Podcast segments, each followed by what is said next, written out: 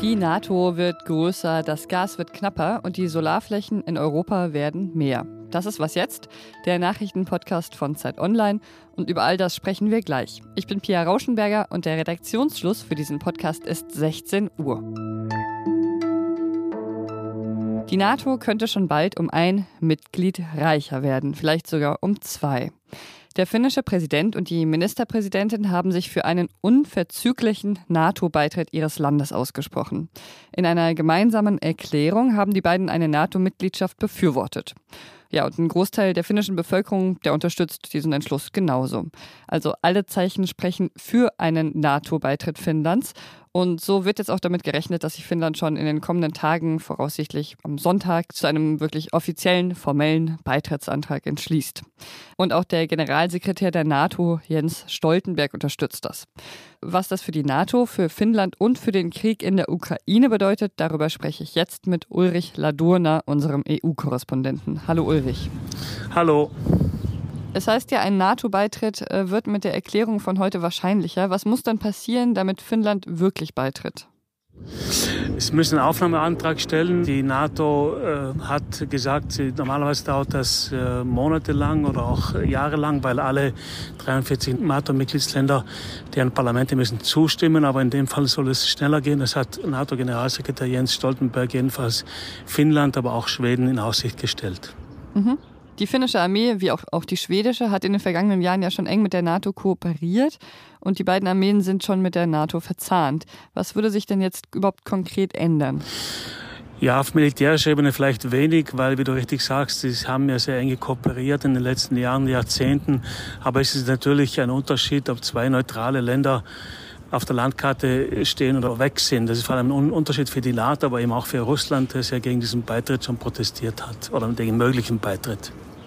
Ja, Russland hat, äh, du hast gerade schon angesprochen, für den Fall äh, eines äh, NATO-Beitritts mit massiven Konsequenzen gedroht. Ein NATO-Beitritt Finnlands wäre nach Einschätzung der russischen Regierung eindeutig eine Bedrohung für Russland. Glaubst du, das wird jetzt Folgen auf den Krieg in der Ukraine haben? Ich glaube das persönlich nicht. Diese Drohgebärden kennt man aus Moskau. Ich habe vor einiger Zeit ein Interview gemacht mit Jens Stoltenberg, dem Generalsekretär der NATO, der ist ja Norweger und der hat mir erzählt, dass Norwegen in den 50er Jahren entschlossen hat, NATO beizutreten, gab es dieselben Drohungen wie heute. Und ich glaube, nein, das wird zu Spannungen vielleicht führen, aber ich würde das nicht allzu ernst nehmen.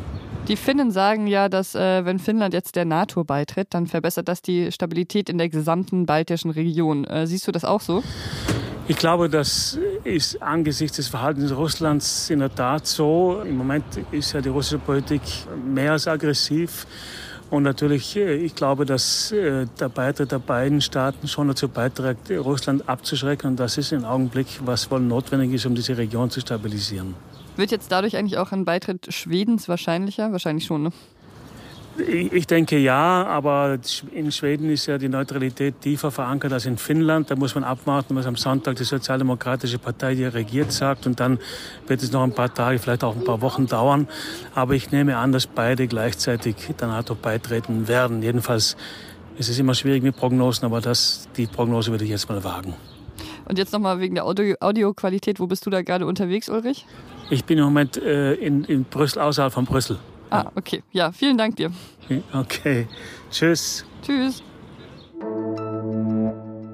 Die Polizei in Essen hat heute möglicherweise einen Terroranschlag an einer oder vielleicht sogar zwei Schulen verhindert.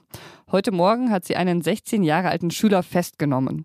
Außerdem wurden dabei Explosivstoffe und Rohrkörper für 16 Bomben beschlagnahmt. Möglicherweise hat die NRW-Polizei heute einen Albtraum verhindert. Der Tatverdächtige hat über Material verfügt, das offensichtlich über den Bau von Bomben vorgesehen und auch vorbereitet war.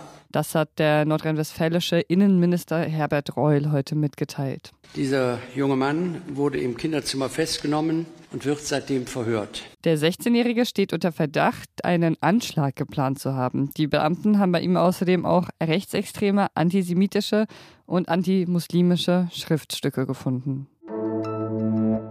Sparen, sparen, sparen hilft uns in diesem Jahr extrem. Das hat Wirtschaftsminister Robert Habeck heute gesagt und damit meinte er Gas sparen. In Deutschland bekämen einige Gazprom-Tochterunternehmen jetzt kein Gas mehr aus Russland und der Minister meint zwar, dass Deutschland darauf eingestellt sei, aber den Vorschlag zu sparen, den wollte er dann sicherheitshalber trotzdem nochmal loswerden. Insgesamt, das muss man sagen, spitzt sich die Situation in der Art zu, dass die Ankündigungen, Gas, Öl, Energie als Waffe einzusetzen, an verschiedenen Stellen jetzt sich realisieren. Die Voraussetzung dafür, dass Deutschland in Zukunft sicher sei, das sei der Ausbau der erneuerbaren Energien. Das hat der Wirtschaftsminister heute dann gesagt. Es war sowas wie ein Endgegner für AstronomInnen und jetzt haben sie ihn zumindest teilweise zur Strecke gebracht. Sie konnten nämlich endlich Fotos machen von einem schwarzen Loch im Herzen unserer Milchstraße. Und vielleicht helfen diese Fotos den AstronomInnen dann, große Fragen über das Universum zu beantworten. Mein Kollege Robert Gast aus dem Wissensressort freut sich drüber. Ja, das Bild ist für die Astronomie auf jeden Fall eine riesige Sache. Also man muss sich klar machen, Himmelsforscher versuchen seit 20 30 Jahren dieses Bild zu machen. Also es ist ganz schwierig, da hinzuschauen und dann auch noch das schwarze Loch, was da äh, sich versteckt hält, zu fotografieren letztlich. Und das hat man nun geschafft. Das Bild ist nicht perfekt. Äh, es sind auch eher Bilder, also mehrere Möglichkeiten, wie das aussehen könnte. Da wird man äh, in Fachkreisen sicherlich drüber diskutieren in den nächsten Wochen und Monaten, aber jetzt gerade dominiert ganz klar die Freude und es ist äh, absolut beeindruckend zu sehen, was Teleskope und Technik heute schaffen können. Was noch? Am Wochenende hat mein Kollege Janis hier ja schon ausführlich über die Energiewende in Nordrhein-Westfalen gesprochen. Hören Sie da mal äh, rein, wenn Sie die Spezialfolge verpasst haben. Da ging es einerseits natürlich sehr viel um Windkraft, aber auch um Solarenergie, die die Windkraft flankieren könnte und eben eine wichtige Ergänzung ist. Aber auch für die Solarenergie braucht es Platz und freie Flächen. Und in Portugal gibt es jetzt da eine neue Idee dafür. Da hat jetzt die größte schwimmende Solarfarm Europas ihren Betrieb aufgenommen. Auf einem Stausee installiert der größte Energiekonzern des Landes jetzt Solarfelder mit einer Fläche von vier Fußballfeldern und ab Juli sollen die dann Strom produzieren. Diese riesige Talsperre, die erfüllt auch verschiedene andere Funktionen. Die dient einerseits zur Bewässerung der umliegenden Regionen und auch der Versorgung mit Trinkwasser und gleichzeitig wird eben auch aus dem ähm, Wasserkraft Ökostrom gewonnen. Solche Stauseen stehen ja immer mal wieder in der Kritik und sind auch oftmals äh, umstrittene Projekte, weil sie ja auch in die Ökosysteme vor Ort eingreifen. Aber ich würde sagen, in diesem Fall tut der See wirklich seinen Dienst an der Gesellschaft auf jede erdenkliche Art und Weise.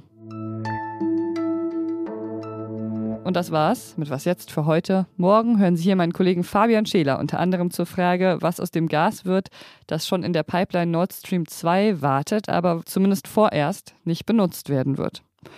Und ich möchte mich jetzt hier schon mal im Namen des gesamten Teams bedanken bei Ihnen. Danke, danke, danke. Das können Sie jetzt einfach mal so mitnehmen. Ich sage Ihnen aber auch noch gleich wofür. Offenbar haben viele von Ihnen ziemlich fleißig abgestimmt. Wir sind nämlich beim Deutschen Podcastpreis nominiert.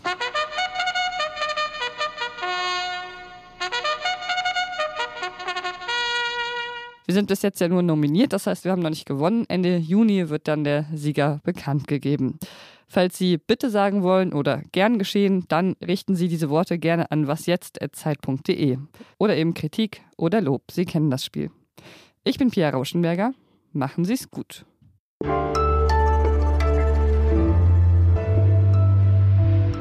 Sparen, sparen, sparen. Das kann ich mir auch mal wieder vornehmen.